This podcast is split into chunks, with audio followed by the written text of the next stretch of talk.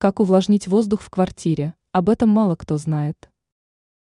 Пересушенный воздух плохо сказывается на самочувствии человека, особенно на слизистых носа и глаз. Именно поэтому важно увлажнять воздух в доме. О том, как это сделать, вы узнаете из статьи. Емкости с водой. Если вы заполните емкости водой и поставите их на полках в доме, то влажность в квартире станет выше.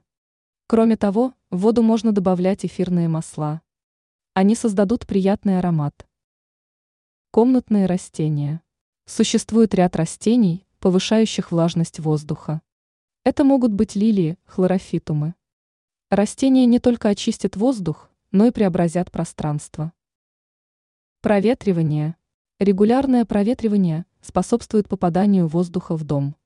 Благодаря этому пребывание в комнате становится комфортным. Увлажнитель воздуха. Еще один вариант – увлажнитель воздуха. Его можно приобрести в специальном магазине или через интернет.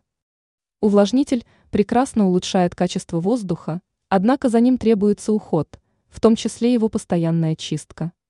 Теперь вы знаете, как увлажнить воздух в доме.